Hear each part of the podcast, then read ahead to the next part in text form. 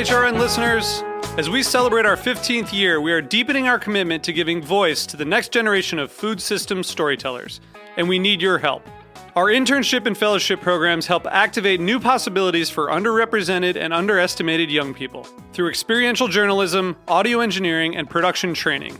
Through these unique programs, HRN helps food equity stewards build essential workforce readiness skills that expand their potential and foster economic mobility. Please consider supporting these critical programs. And with a minimum donation, you can be entered to win a dinner for two at an amazing restaurant in one of eight cities and tickets to a concert at a great venue in one of those cities. We have incredible partners across the country who have donated, as they also share our passion for helping to educate the next generation of food systems storytellers. Check out heritageradionetwork.org slash 15 to donate and enter to win today. That's heritageradionetwork.org slash 15 to donate and enter to win today. And make sure you donate before March 31st. Thank you. Today's program is brought to you by S. Wallace Edwards and Sons, third generation cure masters producing the country's best dry cured and aged hams, bacon, and sausage. For more information, visit edwardsvaham.com. I'm Greg Blaze, host of Cutting the Curd. You're listening to Heritage Radio Network, broadcasting live from Bushwick, Brooklyn. If you like this program, visit heritageradionetwork.org for thousands more.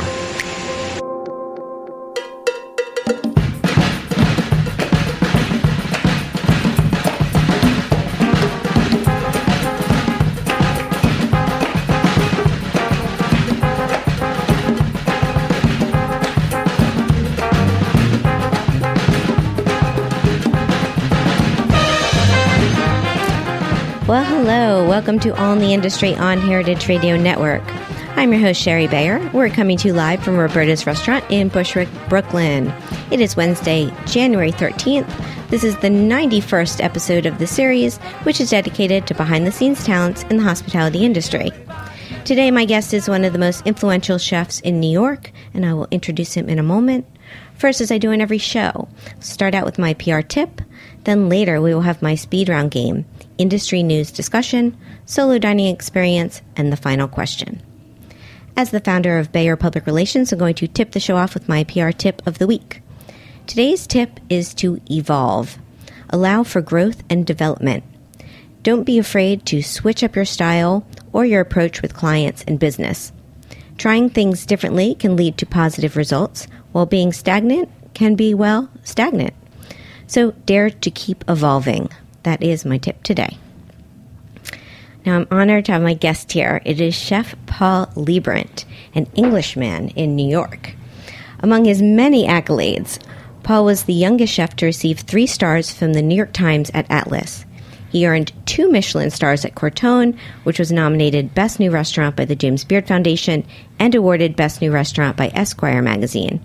His next restaurant, The Elm in Brooklyn, received the same Esquire title. Paul was named a Best New Chef by Food and Wine, starred in the Emmy nominated and James Beard award winning HBO documentary A Matter of Taste. His first book, To the Bone, was published in 2013, and he is currently working with SodaStream as a consultant. Welcome, Paul. Good afternoon. Yeah, I try to get these bios short, and I just couldn't with you. Uh, you've done so so many amazing things, and and you have received a lot of honors. So um, I'm excited. I like to start out with chefs' backgrounds and just find out how you got into the industry and came to New York. Mm, okay. Um, well, I, I grew up in London, and I started off working at 15 years old in London. Um, I worked there for a few years in lots of interesting restaurants. And L'Escargot, one of the oldest restaurants in London, was my first place.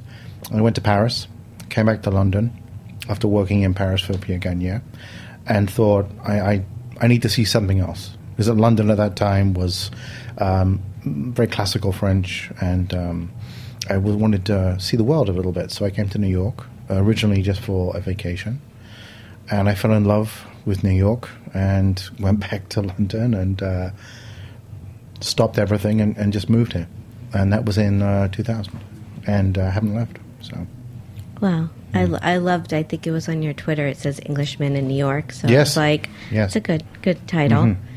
Oh, but getting back before you came to New York, I know you worked with some chefs like Marco Pierre White, and how did they influence you? Well, uh, um, that was my foundation of learning how to cook, um, and not just professionally, because I was, you know, when I worked for Marco, I was seventeen, so not not just um, learning how to cook, but learning how to be uh, an adult. Um, I started when I was fifteen, and, and when I moved to New York, I was twenty three. So I've been working eight years in the industry um, at twenty three years old.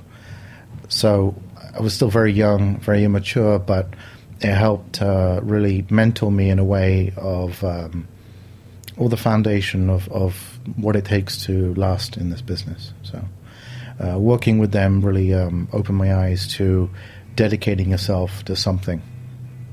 Yes, I have been reading your memoir, so I'm Mm, picking it's not a up- memoir. It's, not a memoir? No, It's, it, no, uh, no. Please don't use that word. Okay. it's not a memoir.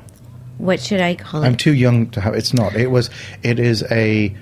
It is a story, and it is just a story about a young person uh, making their way in life. As the movie was, same thing. It's not a memoir.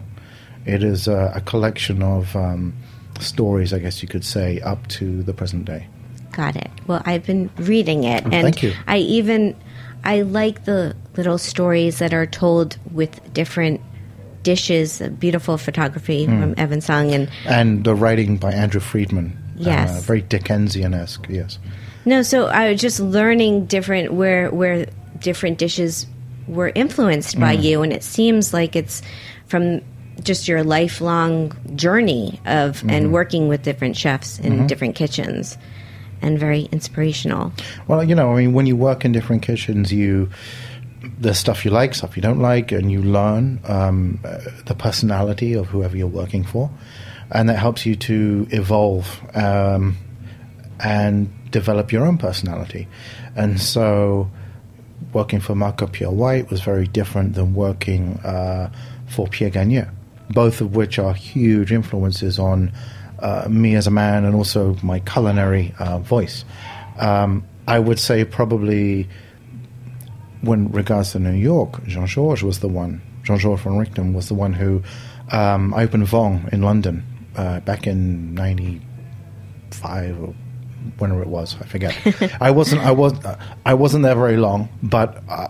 I um, I got that taste, and, and it rolled around in my head for a few years, New York, before actually coming here. So that was a huge influence for me. I mean, probably the biggest, I guess I could say, that I moved here, and I've been here for 15, 16 years now. So, Yeah. So how did the documentary come about? well, the documentary, um, it started off when I was at Atlas. Um, uh, my wine director there, his then girlfriend, now wife, um, was a was a documentary filmmaker, and she would come in and eat, and just found, I suppose, the style of the food um, was very creative and was very intrigued about the creative process. So she asked me if it would be okay if she could just film um, sort of background of, of, of us working and, and what have you. Um, not, for, not for anything in particular. This was in 2001. And I said, sure, fine. So she showed up with a sound person, two people. And they stand in the kitchen in the corner, and it just went on and on. And like five years into it, I'd forgotten. It, they were like almost like part of the kitchen crew. They would just show up, and all the other guys in the kitchen would be like looking. I'm like, ah, don't worry about it. There, and it was never meant to be a, anything. It was just I, I don't know why, but she wanted to film, and so we opened Corton, and she felt like that was a good sort of cap, and that was nine and a half years of filming um, up to the point where we we opened, and so she said, okay, I think we got enough footage, you know, 500 hours or whatever it was. Um, so she edited down and called me up about seven months later and said, "Come look, we we have a movie." And at this point, there wasn't any real idea to release it, or it was just she wanted to condense everything into a story. and so I, I went and I watched it and I was you know shocked because you look at yourself from ten years prior. Yeah. Anyway, um, and then HBO uh, bought the movie uh, before it was even premiered. We premiered at South by Southwest in Austin, the big. Uh, Right. yeah, but HBO had already picked it up, and then um, yeah, so it went kind of went BBC and global, and it was very, very interesting. Um, people's reactions to it, um, very much. Um, uh, I would say not really, not really a movie about food as such, even though it, you know, it, food is the, the the main sort of theme. Uh, the underlying is again uh, just a young person and the story of life, ups and downs, and what have you. And it could have easily have been about any any profession. It just happened that I cook, uh, which I think is um, probably why people around the globe, when we went to different, you know, m- movie um, uh, festivals, etc., really sort of related to it because I think there's a lot of common themes there, which um, Sally and the editor Amy did a great job in in sort of capturing the essence in the 68 minutes that turned out to be the ultimate film. Yeah. Well, it's amazing that you were filmed for so long, and also I, I'm always surprised when people say, after time, the cameras disappear and you don't notice mm. them. But Yeah. Uh, because that's a long time to have mm. have someone watching what you're doing. And I did see the film when you premiered at the Tribeca Film Festival. Yes. Yes. Yes. That was in, I think it was in the East Village, Yes, Tribeca right. East Yes, Village yes. Festival. Yeah. Um, and I loved it, and I loved seeing your story, and and it was it, it's a great movie. Yeah, like I said, I, I, I didn't. I was just the subject of it. I mean, the real stars are the the director and the editor and the producers that actually crafted all of that footage into something that was very uh, very exciting. You know, you watch it, it feels exciting. Um, watching it, you know, as a, as a really nice sort of ballet to the whole thing, and they did an amazing job. They really did. Um, yeah, I give a lot of credit to editing. Yeah, editing is key. tough, very tough. Yeah. Yeah, but you being the star of this movie, and again having a camera there watching you for so long Mm. is uh, says a lot about you as well. Well, yeah, again, you know, I- five years into it, I'm just sort of, Like- why are we doing this again? Right. I completely forgot the whole reason why they were there and just accepted that we would have a, a sound person with a mic and a, camera, sort of filming what we did in the kitchen, which was uh, very interesting for the for the new the new team that would come in and new people would just be, you know, like a deer in headlights uh, for the first couple of days when they saw it. But um, yeah, certainly very interesting. To Would do. you do another movie? Yeah, sure. I, I again, I didn't have to do anything. all, I know. I really all. I mean, all I did was just do life. That's all I did.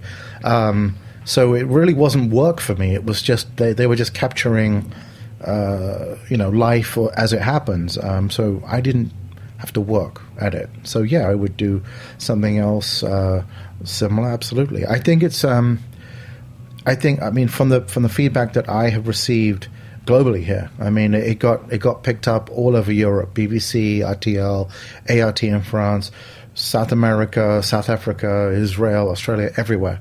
Um, and the feedback, I mean, that I got from emails from all over the world is that it inspires a lot of young people to get into the business of cooking and, and um,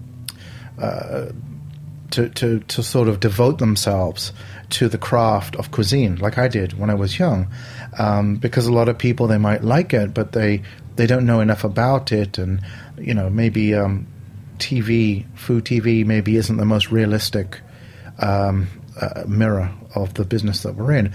Uh, so our, our little documentary, um, I feel, is a is a very real and raw of the ups and downs of, of what we do, and I think that we, we did inspire, and we, we do inspire a lot of young people to want to get into this, devote themselves, um, and and really do something very positive and very um, good with their talents and their uh, and give themselves something to really attach themselves to that they can take and make a life out of, as I do did.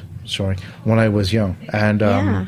I think that for me, that's the biggest positive with it. I mean, uh, if I can help somebody who's unsure of what they want to do, guide them in a way into the right path of doing this, because it's, it's a wonderful business. I mean, in many ways, it's hard, but you put a lot in, you get a lot out, and it really is um, what you put in is what you get out with most things in life. But this one's it can be very rewarding in many ways. So, yeah, I mean, I think for me that's the, that's the biggest payoff. I mean, uh, yeah, uh, I could see that, and and having been in New York now since '98, and I feel I've dined at your restaurants and followed your career. And I remember going to Papillon, Mm. and I've been to Corton, and I've been to the Elm. So, how would you say?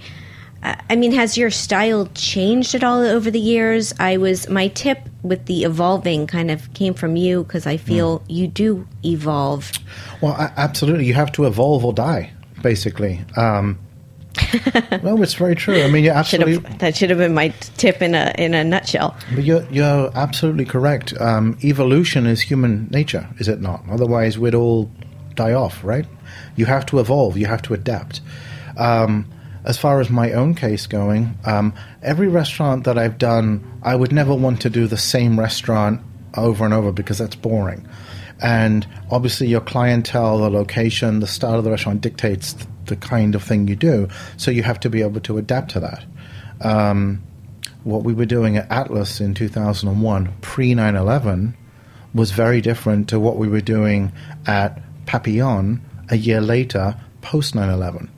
The market was completely different. I was here uh, when that whole you know event happened. Right. and people's tastes and what they want and um, you know you, you have to adapt. You wouldn't want to try and do the same thing and just hope for the you know the same results. You, you have to be able to look and judge on on uh, what the, the, the, the location and the style of what you're doing dictates. So yeah you have to change and evolve. And also you know i mean you get older, right? Your tastes change, your maturity um, enhances with time, and you see things that you didn't see when you were younger, and you become hopefully better at what you do. Um, so I- think that that's uh, a huge part of it. There's no point in doing something the same thing over and over again and not learning from good and bad, as we all do. Yeah. Would you keep a signature dish on a menu for ever, or would you? I mean, I'm thinking no. No. But- okay. No. Yeah. again, eh, you know, it's like a musician. You know, each album. I mean, now that we're speaking about like David Bowie, God rest his soul. There, there you go. That's a perfect example. Every album was different, like doing a restaurant. Each album, each each period, he had a different um, a different approach. So whether it was in the 70s or the 80s, there's a different approach to it, and that's how you last decades.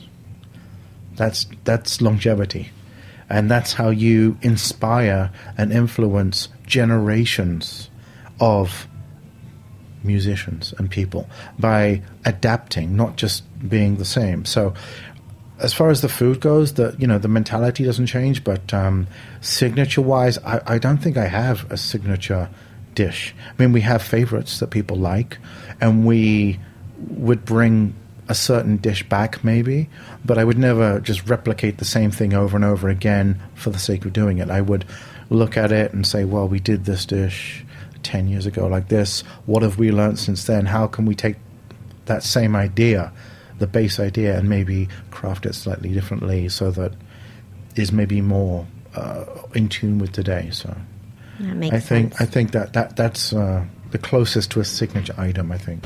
Yes, and it's a good analogy.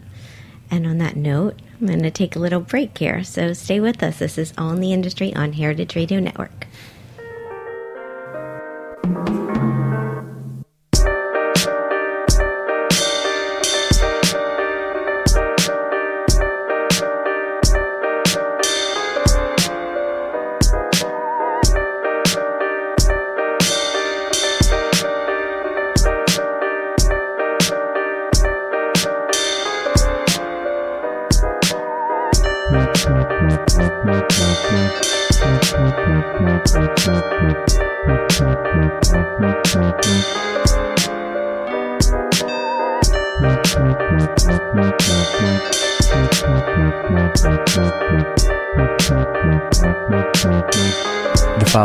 Was brought to you by S. Wallace Edwards and Sons.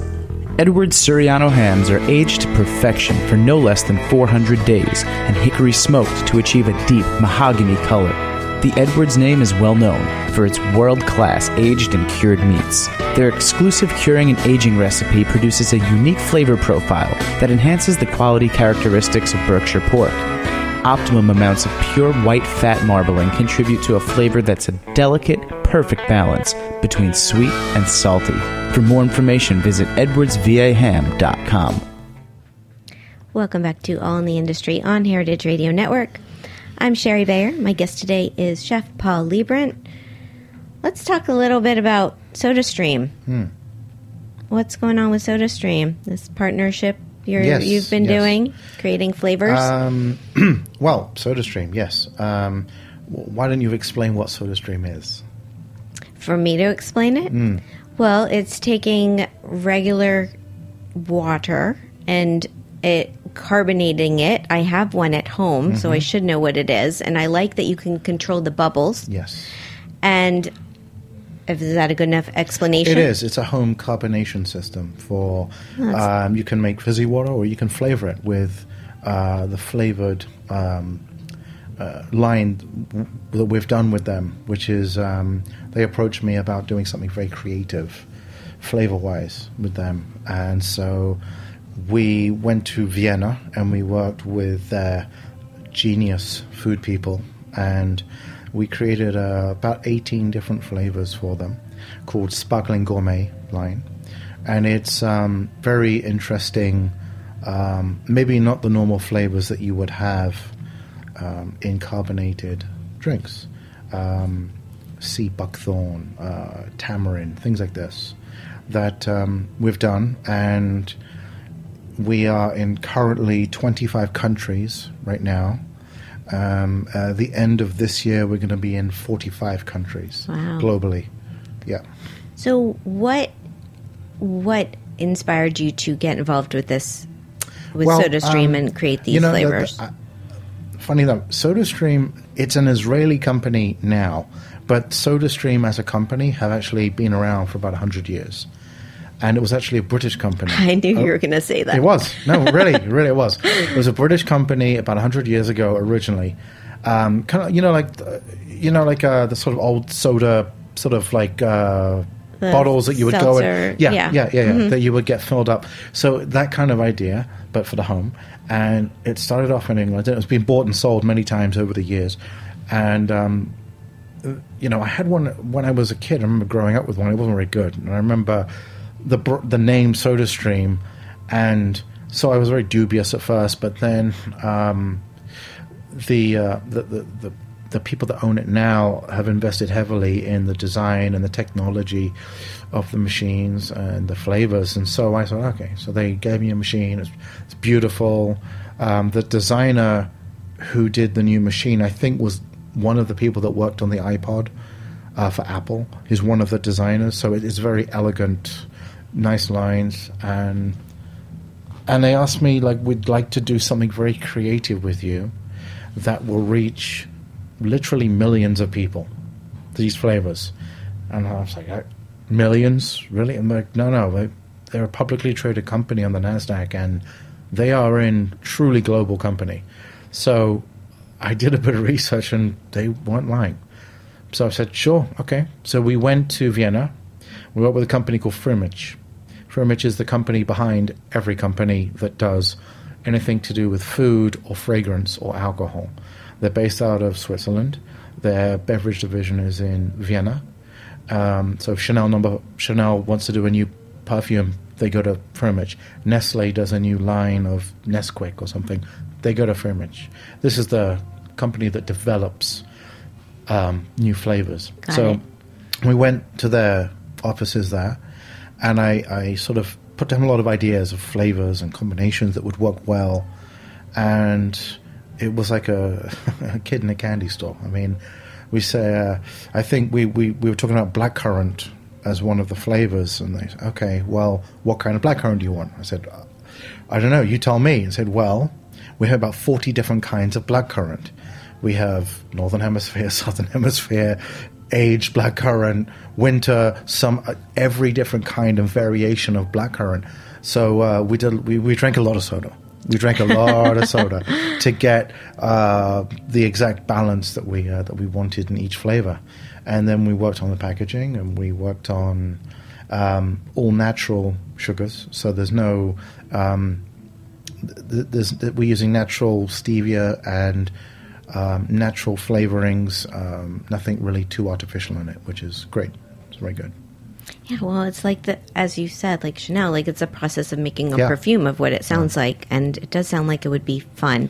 Well, it was fun. I mean, uh, you know, I'm not a big soda drinker myself, I'll be honest with you. But when you think about giving people around the globe um, an option that have a soda stream machine, um, to give an example, uh, Scandinavia, um, all the countries of Scandinavia, one in four households has a soda stream machine. That's 25% of the entire population of four countries has a machine. Yeah. That's a lot of people that you can reach with your flavors that are, when they go to refill, when they go to buy new flavors, that are there. So I thought it was a very interesting and completely different way because restaurants are finite amount of people that you can cook for. Doing this is on a much bigger scale. So, and it's uh, creative in a very different way. Are your flavors available to anyone in the world? Of course. Do you yes. order them online? Is that Um, yes, you can go to SodaStream and order them. Um, they are available in this country, uh, Bed Bath and Beyond, Walmart, Williams and Sonoma, places like this where you buy them. Um, I have to go get them because Yeah. I my machine, which I got about a year ago, because I'm a non-drinker and I typically drink water all the time, and I figured I can spice it up a little Yeah. with some bubbles.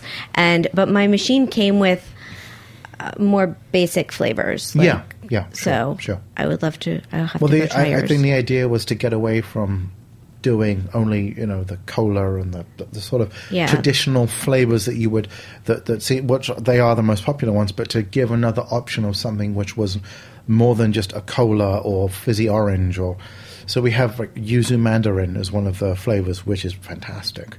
We did um, cucumber and green apple, which is one of them, which is that sounds great. so refreshing and, and, and very effervescent. So things Effervescent. yes, That's a good word. yeah.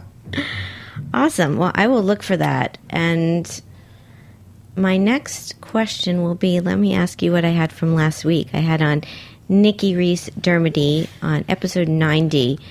She's the director of special events at Bon Appetit, and she wants to know what are you up to next? What am I up to next? Um, I am, I am, I am looking at, at several projects right now in New York City. We're not going to do any Restaurant breaking projects. breaking breaking headline news in this show, but you're looking into things. Okay. Yes, that's correct. I will stay tuned.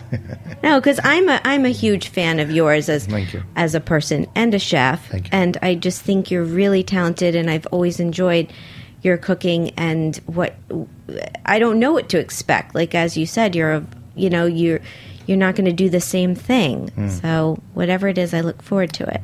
Thank you. Now, what about someone who wants to get into the industry? Like, what advice would you have for someone like a chef out there who's Um, young cook? Well, um, I would say, as with anything, get into it for the right reasons. what are the right reasons? Well, Just the right passion? reasons are, are really up to the individual. But personally speaking, I would say um, the realisms of this business um, are it is a it is a great business. There's a lot of joy to be had in this business. There really is. Um, but it's a business that you really have to be very devoted to. You don't watch the clock in this business. You don't look at your bank balance and it's a business which you have to put a lot of time and effort in. Definitely don't look at the bank balance. Yeah. um, it's not a business with which um, you get famous instantly or you get rich instantly, um, which I think there's a lot of misnomers about that with young people that look at it and maybe don't see that the craft of cooking, the craft of restaurateuring takes years, decades, to develop, and um, it's a long, slow march. And it is something which, if you do it right, and if you if you get lucky, really, a lot of it has to do with right time, right place. If you get lucky, you can do very well, but it requires a lot of dedication and it is something that you really have to be very focused and very serious about, and you don't do it half-heartedly. It takes a lot, a lot of dedication um, and personal sacrifice, is what I can say to do. Excellent. And on that note, we're going to take another break. We're going to come back and we're going to do my speed round game and talk some industry news. So stay with us. This is All in the Industry on Heritage Radio Network.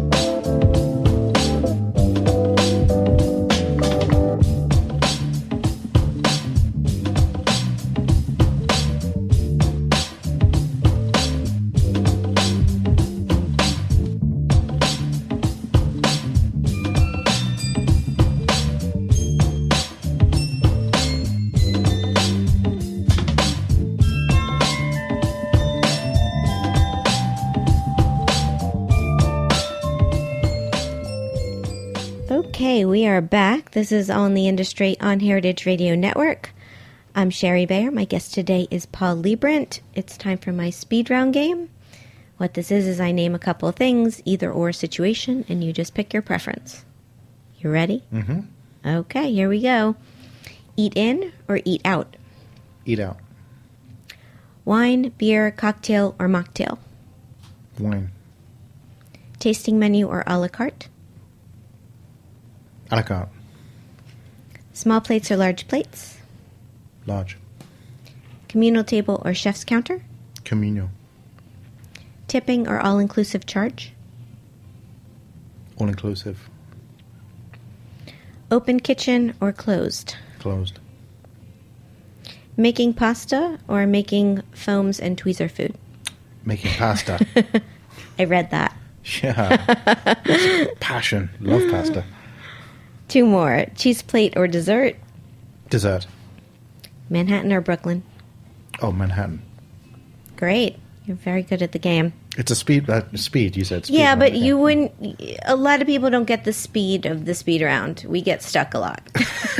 That's why you call it a speed round, right? I know, but it, it turns into a long discussion about about everything. Um, which also I never want to cut off because the discussion is very interesting. Uh. Okay. but um, no, you got the speed. we can speed discuss round. any of those that you like, but yeah, the speed. I you know, No, you, you, wanted great. a speed round. It's a speed round. Excellent. You followed directions well. Mm-hmm. okay, so industry news.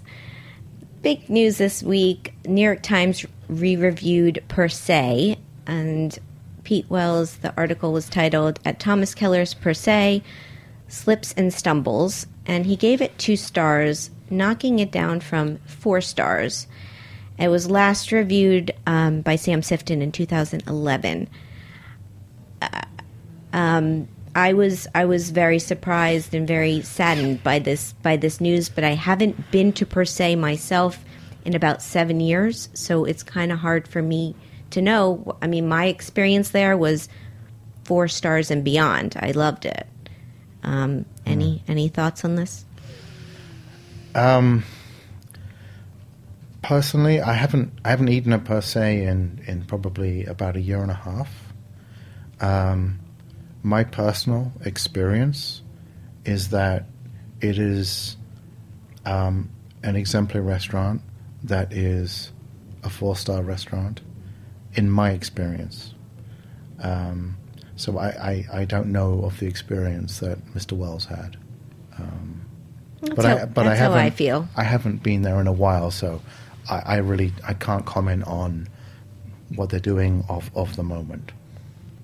I mean, you say you haven't been there in a while. I really haven't Yeah. been there in a while. Um, I can only say that the times that I have dined there, um, it has been nothing less than exemplary four star experience when I have dined there. Uh, but like I said, that was about a year and a half ago the last time. Yes.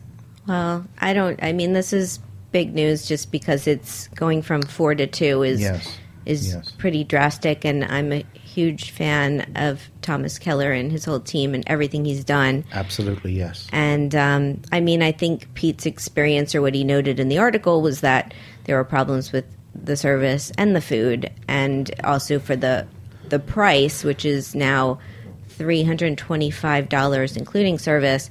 That it's just a lot of money to be paying and to have some disappointment. I think Right. that was his take. But, yes, yes, yes. I've read that too, yeah. So, um, I don't know. I, I wish, I wish, I wish Per Se and the whole team the best. And I'm, I, you know, reviews are. I don't, I don't think I could be a critic. Yeah, yeah. okay, so on a little lighter note, Mm-hmm. another article I had in the New York Times, Cakeage or how restaurants really feel about cake brought in by Kim Severson. Now, I learned from this article that in 2015, cakeage became a, a word added to the Oxford dictionaries. Uh-huh. And it basically means when people bring want to bring in birthday cakes to a restaurant mm-hmm. and a restaurant charges a cakeage fee, like a corkage fee. Yes. You have to have some opinion on this because I imagine this has happened to you. Oh, many times, yes. I mean, I would expect most restaurants have that, yes. And and did you charge a fee at your restaurant? Yes, of course we do. And did people complain about that? No, not at all. Okay. But uh, you know, my my restaurants have been prix fixe. I mean, the elm the elm wasn't, but for the most part, prix fixe. So, Right. um, somebody would bring in a cake. You know, they're already getting dessert anyway, whether it's part of a tasting menu or prix fixe. So, um, but they give us a cake, I mean, uh, we're never going to say no. But um, if it it's on our china and our labor, and we have our staff, and we we would uh, accoutrement the cake, whether it be with some ice cream or sorbet to enhance the cake that they were bringing in. And we would charge the same as you would bring a bottle of wine in and uh, a, a cakeage fee. Same same idea. Yeah. Yeah, no, it was a great article because I, I mean, I've never, I've never Happen- brought a cake into a Happens all the time. restaurant. I Happens all the time. Yeah. and I imagine, I mean, from reading this, it seems like it, it did or does. And oh, I thought it was, I mean, she quoted a few people in here, but she was talking about how Sam Mason at WD50 was very offended with getting a Cold Stone Creamery cake come in, and Yeah. he wouldn't he wouldn't have anything to do with it because he didn't want mean- people to think it was his. Well, I mean, you you know, you walk through the dining room with a, you know, a, a Carvel ice cream cake, and you you don't necessarily want other customers to look at that and think that maybe that's coming out of your kitchen, but um, ultimately the customer is king, and if that's what they want, we're happy to do it. Um, but there's a fee, obviously a cutting fee and uh, plating, etc. fee to go with it. But uh, look, it's the same idea as wine. I mean, you know, if you go to a bar and you bring a bottle of beer in to the bar and ask the bartender to open the bottle of beer and pour it in their glass and serve it to you, I mean, it's the same kind of thing. It's it's. I guess you can do it if you want to, but um, there's a fee involved with it. So, I personally have never been offended by somebody wants to bring in because maybe the cake that they bring in is their favorite cake, and who am I to tell them no? They no, I, I would never, never do that. Um, I would always, um, if we know in advance, ask if if the customer would like us to prepare a birthday cake uh, so that it's in in sync with the rest of the meal. But um, ultimately, the customer makes that decision. If they want to bring a cake in, then that's their business.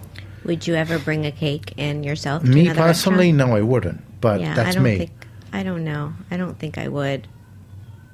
it's just one of those things. I, I guess. yeah, it's. Um, I, I love that cakeage is, is a word that is. It's just a cool word, popular. cakeage. It is. Yeah, Cakeage. I, I, you know, should get T-shirts printed with cakeage. we should. Could be the Kim, word of 2016. Cakeage. I, I'm I'm on board. If Kim's listening, maybe we could just all do that together. Yeah. Rolls off the tongue. Cakeage. Yeah. Excellent. Okay, we're going to take one more break and come back and do my solo dining experience. So, this is all in the industry on Heritage Radio Network.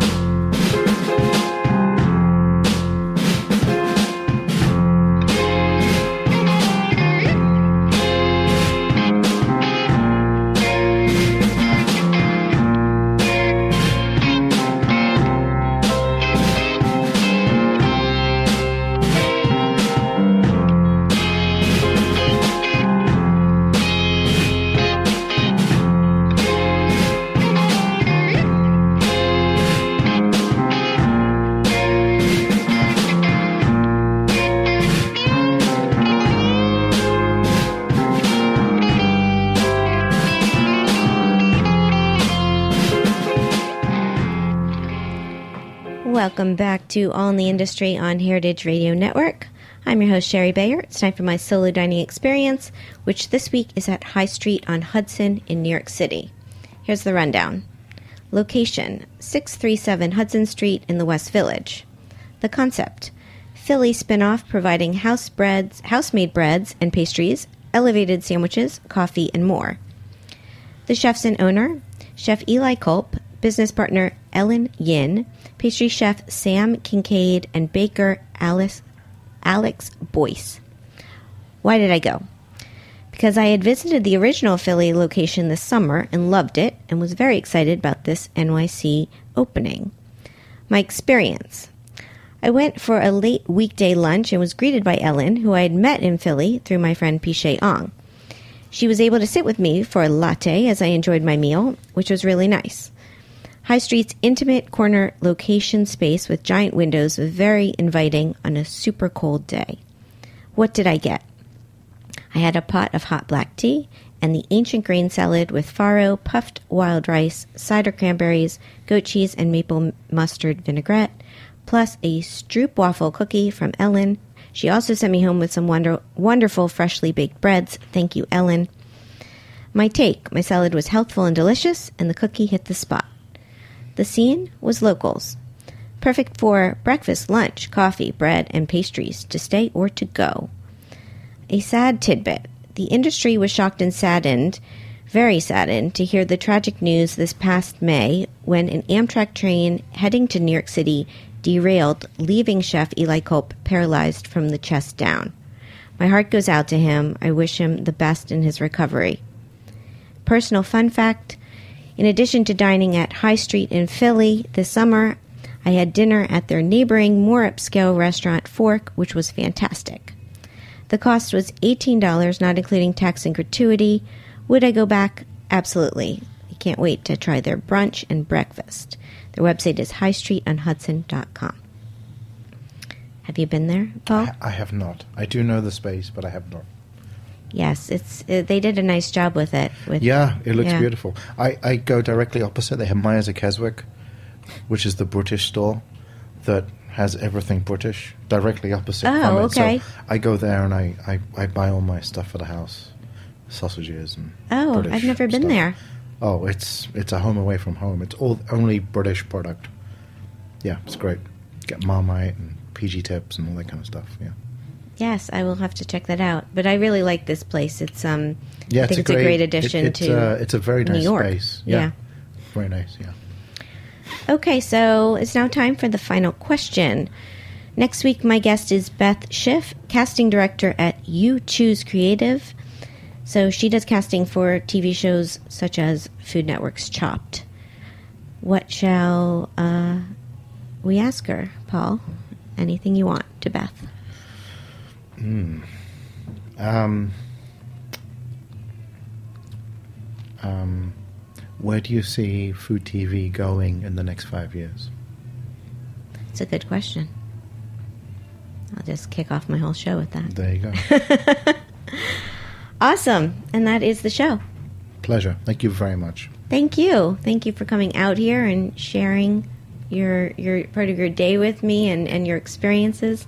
My pleasure. Thank you very much for inviting me. It's wonderful to be on the show, and um, yeah, I look forward to doing this again. Thank you. Yes, when you, when we can hear more about what's next. okay, so my guest today has been Paul Liebrandt. He is consulting right now with SodaStream, and if you heard the beginning of the show, he has a very long, amazing resume of accolades, and um, I'm a huge fan. So thank you, Paul. You can go to his website at paulliebrandt.com. You can also go to sodastream.com and check him out on social media at Paul Liebrandt at SodaStream USA and uh, also SodaStream UK, and I think there's more at SodaStreams. You can follow me at Shari Bayer, at Bayer PR, at All Industry. Facebook page is All in the Industry. My websites are Bayer Public Relations and ShariBayer.com.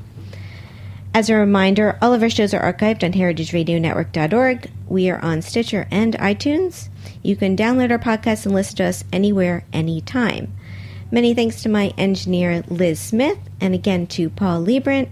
I'm Shari Bayer. I'll be back next Wednesday at 4 with another live show. Hope you'll tune in then. Thanks for being part of All in the Industry. Bye.